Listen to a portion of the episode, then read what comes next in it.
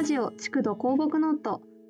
東京大学大学院で学んでいるパーソナリティの私上田瑞希が復興まちづくり都市交通のことについてお話ししていく番組です。2019年の4月から愛媛県今治市のコミュニティ FM ラジオバリバリにて放送されています。復興現場の声を交えつつ皆さんのいつもの暮らしの中で自分の街のこと防災のこと事前復興のことを考えるきっかけになればいいなと思いながらお届けします。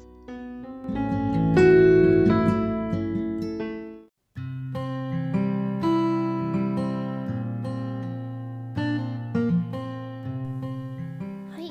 今週も築土広北のとお送りしていきたいと思います。えー、今回が3月も最終週ということで今期コンクール最終回となりました。冒頭でもお伝えした通りこのラジオ番組は災害復興のですねフィールドワークを通じて得られた災害の実情をお伝えするというところからまず始まっていてまずは土木の復興のお話から入ってまちづくりのことであるとか避難行動のお話から交通のお話に入ったりしていろいろなゲストの方をお招きして話してきたわけですけれども年末年始のお休みとあとは災害の関連でちょっと1回お休みになったことがあったのでそれを除いてずっと1年間続けてきたということで今回ですね51回目になります。今回はその今までの50回分を振り返ってどんなお話があったかどんなことが学べたのかっていうことをお話ししていきたいと思います。一番最初はですね平成30年7月豪雨これが起こった後に私や私が所属する東京大学の研究室がどういったことをしていたのかっていうことをお話ししました。この時にですね来ていただいたのが加藤英二先生っていう私の指導教官なんですけど先生と一緒に調査に入ったりもかなりしていたのでその時のことを振り返りながらじゃあこのラジオバリバリさんで番組を持つことによって何が伝えられるかなっていうのを一緒に考えた回でした。やっぱり災害というとなかなか関心を日常の方から持ちづらいというのがあってそのラジオ番組という形で毎日そばにあるものの中でこう1週間に1度でも2度でもいいので何かしらのきっかけを持てたらいいなというような抱負をお話ししたのを覚えています。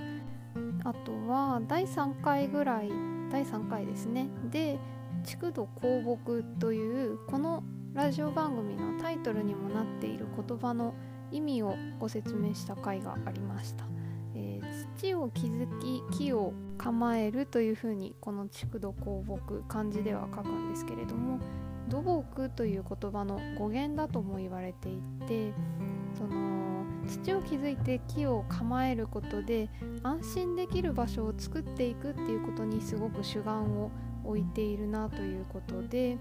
結局その安心できる場所を作っていくことそのものが土木なんだとするとやっぱり災害の防災であるとか復興であるとかそういったことって土木のすごく大事な役割の一つだと思うんですよね。なのでこのラジオ番組は「築土鉱木ノート」という名前になりましたというお話をしました。この土木ということにテーマ絞った話だと他にも何回かお話ししてるんですけど私だけでお話しした回で災害の時間と都市の時間っていうのが結構似通ったところにあるという話でどういうことかというと災害って例えば100年ごととか1000年ごとぐらいで起こるというふうに確率的には言われたりするわけですよね。この時間軸の長さと都市が例えばここに1回集落ができたらずっと残るであるとか何かをこう道路を作ってこの道は1000年前からずっと使われていた道であるっていうことが分かっているっていうその100年1000年っていう人間からするとすごく長く感じるような時間軸。これが災害だったり都市の目から見るとすごく当たり前のような長さに見えているんじゃないかなっていうことでそれはすごく共通性があるところだと思うんですよね。だから災害のことを都市の分野の人は考えないといけないということでそういったお話をしました。やっぱり土木の分野だと考えてる人が多いみたいで同じ学科から来てくれた同級生の原田くんあと松岡くんっていう人がいたんですけどそれぞれ気候変動の歴史の話とあとランドスケープ風景ですね。景観とかもいますけどそういったことの変化の時間の長さこれが、まあ、気候変動はもっと長い土木の100年1000年っていう時間よりもっと長いところで動いているんですけどなのでその中でじゃあ土木は何ができるかっていう話であったりとかその風景景観みたいな話だと土木だからこそ考えなきゃいけない時間軸っていうのがあってそれはランドスケープも災害も共通なんじゃないかっていうようなお話をしていてやっぱりその土木の一つの役割が長い時間を考えるっていうことだっていうのがやっぱり学生の中でも共有されているというか共通の認識としてあるのかなという感じがこのラジオ番組を通してゲストとして来てもらってそれで余計に気づいたようなところが私自身ありますねそれからちょっと何回かこう前後しちゃうんですけど今治市のまちづくりの話とか今治市の災害の話みたいのも定期的にやっていてこれはですね是非皆さん聞いていただきたいんですけどあのバックナンバーが築土公木ノートのホームページで聞けるようになってい。検索エンジンで築土公木ノートというふうに全てひらがなで検索していただければ出てくるのでぜひ興味を持ってくださった方は聞いていただきたいんですけれども、えっと、結構実は大変だったのがですねハザードマップを読むという連載を続けて何回かやっていまして。皆さん知ってますかね？ハザードマップの、えっと、津波のものとかって大体こう地区別に分かれているんですよね。なのでそれを読みつつ読み解きつつ4回に分けてハザードマップ見ながらどういったことに私だったら気づくかっていうのをやっていました。これやっぱり地図が皆さんと共有できてないとなかなか難しい説明が難しいんですよね。是非ですねゲストの方とハザードマップを実際に眺めながら話すみたいなこともやってみたいなというふうに思っったりしていますあとはですねどんなことを話したかっていうとうん面白い回が結構いっぱいあって何を紹介するか迷っちゃうんですけどえっと、森林の計画と防災の話を10月ですねしましたね。えっと、森林の計画ってなかなか都市の分野とうまくつながってないっていうのが現状なんですね。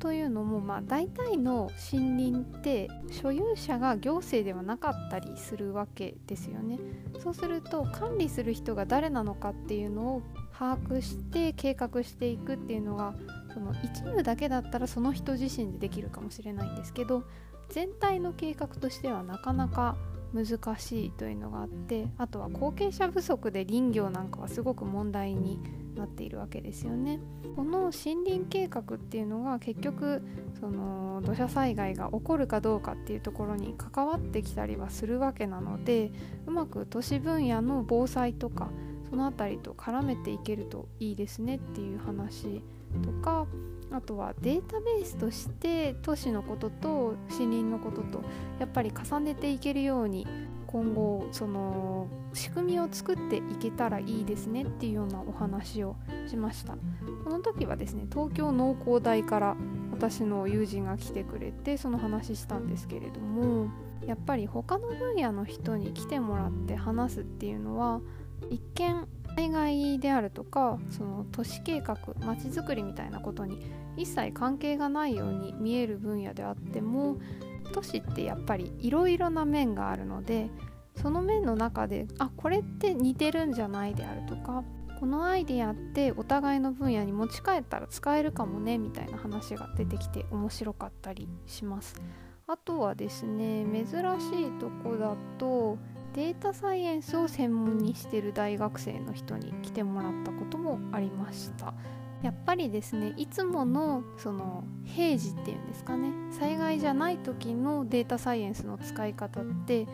こう商業的になるというかその例えばお客さんの動向を見てお店の状態を変えるみたいなことだったりするわけですけれどもこれをいつも把握しておくことで非常時のデータベースに使えるんじゃないかっていう話をしてもらってああそういう考え方もあるんだなというふうに私自身すごく新鮮だった覚えがあります。うんとあと他分野から来てくれたゲストの方は、えーと、非常時の異文化ということでコミュニケーション学科からですね来てくれた大学生の方がいてこの時は災害時にですね国籍ごとであったりとか宗教上の何か施設教会とかモスクとかですねそういったところのつながりってすごく活用されているっていうような話をして一方でその避難所日本の行政が開く公的な避難所の情報なんかはなかなか伝わりづらいですよねっていうような話をしてコミュニケーションのためにいろいろな工夫は必要だしその工夫の手法っていうのはですねある程度確立されてるんですよっていうことを教えてもらって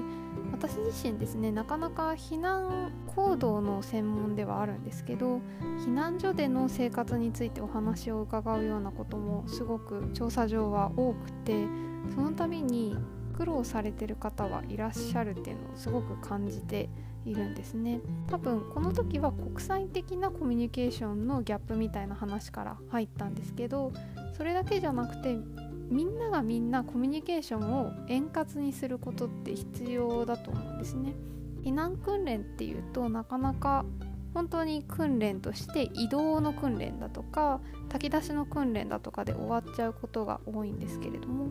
その時にコミュニケーションの訓練なんかもできたらいいんだろうなというようなことを感じました。あとはですね最近2月中ぐらいになってからはですね昨今のコロナウイルスの流行のことも受けて通勤の概念が変わっているっていうことその通勤が不要になるっていう場面が出てきてそうすると日常的に絶対にしなくちゃいけない移動っていうのがなくなるので移動ってもうちょっと自由なものになるんじゃないかと。そうするとそれに合わせてその例えば道路によって街の見た目とかって結構変わっているわけですよね。それによって景観変わってくるんじゃないかと。街の風景ですね。これが今まさに変わる段階にいるのかもしれないというような話をしました。これって自動運転みたいな話にもすごく関わってくるんですよね。今の自動車の形に合わせてこの街この道路は作られていると。自動運転が身近なものになるにつれてそれって変わっていくかもしれないんですね。で都市が変わると空間が変わるのでそうすると芸術の在り方も変わるんじゃないかとかそんなようなまだわからないけれどもこういった可能性がありますよねっていうような話を今の現状を踏まえてお話をした回もありました。ちょっと全然面白い回が紹介しきれてなくて恐縮なんですけれども、えっと、ホームページでバックナンバーすべてお聞きになれますので「築土公木ノート」全部ひらがなで検索してみてください。感想のお手紙メールも待っています。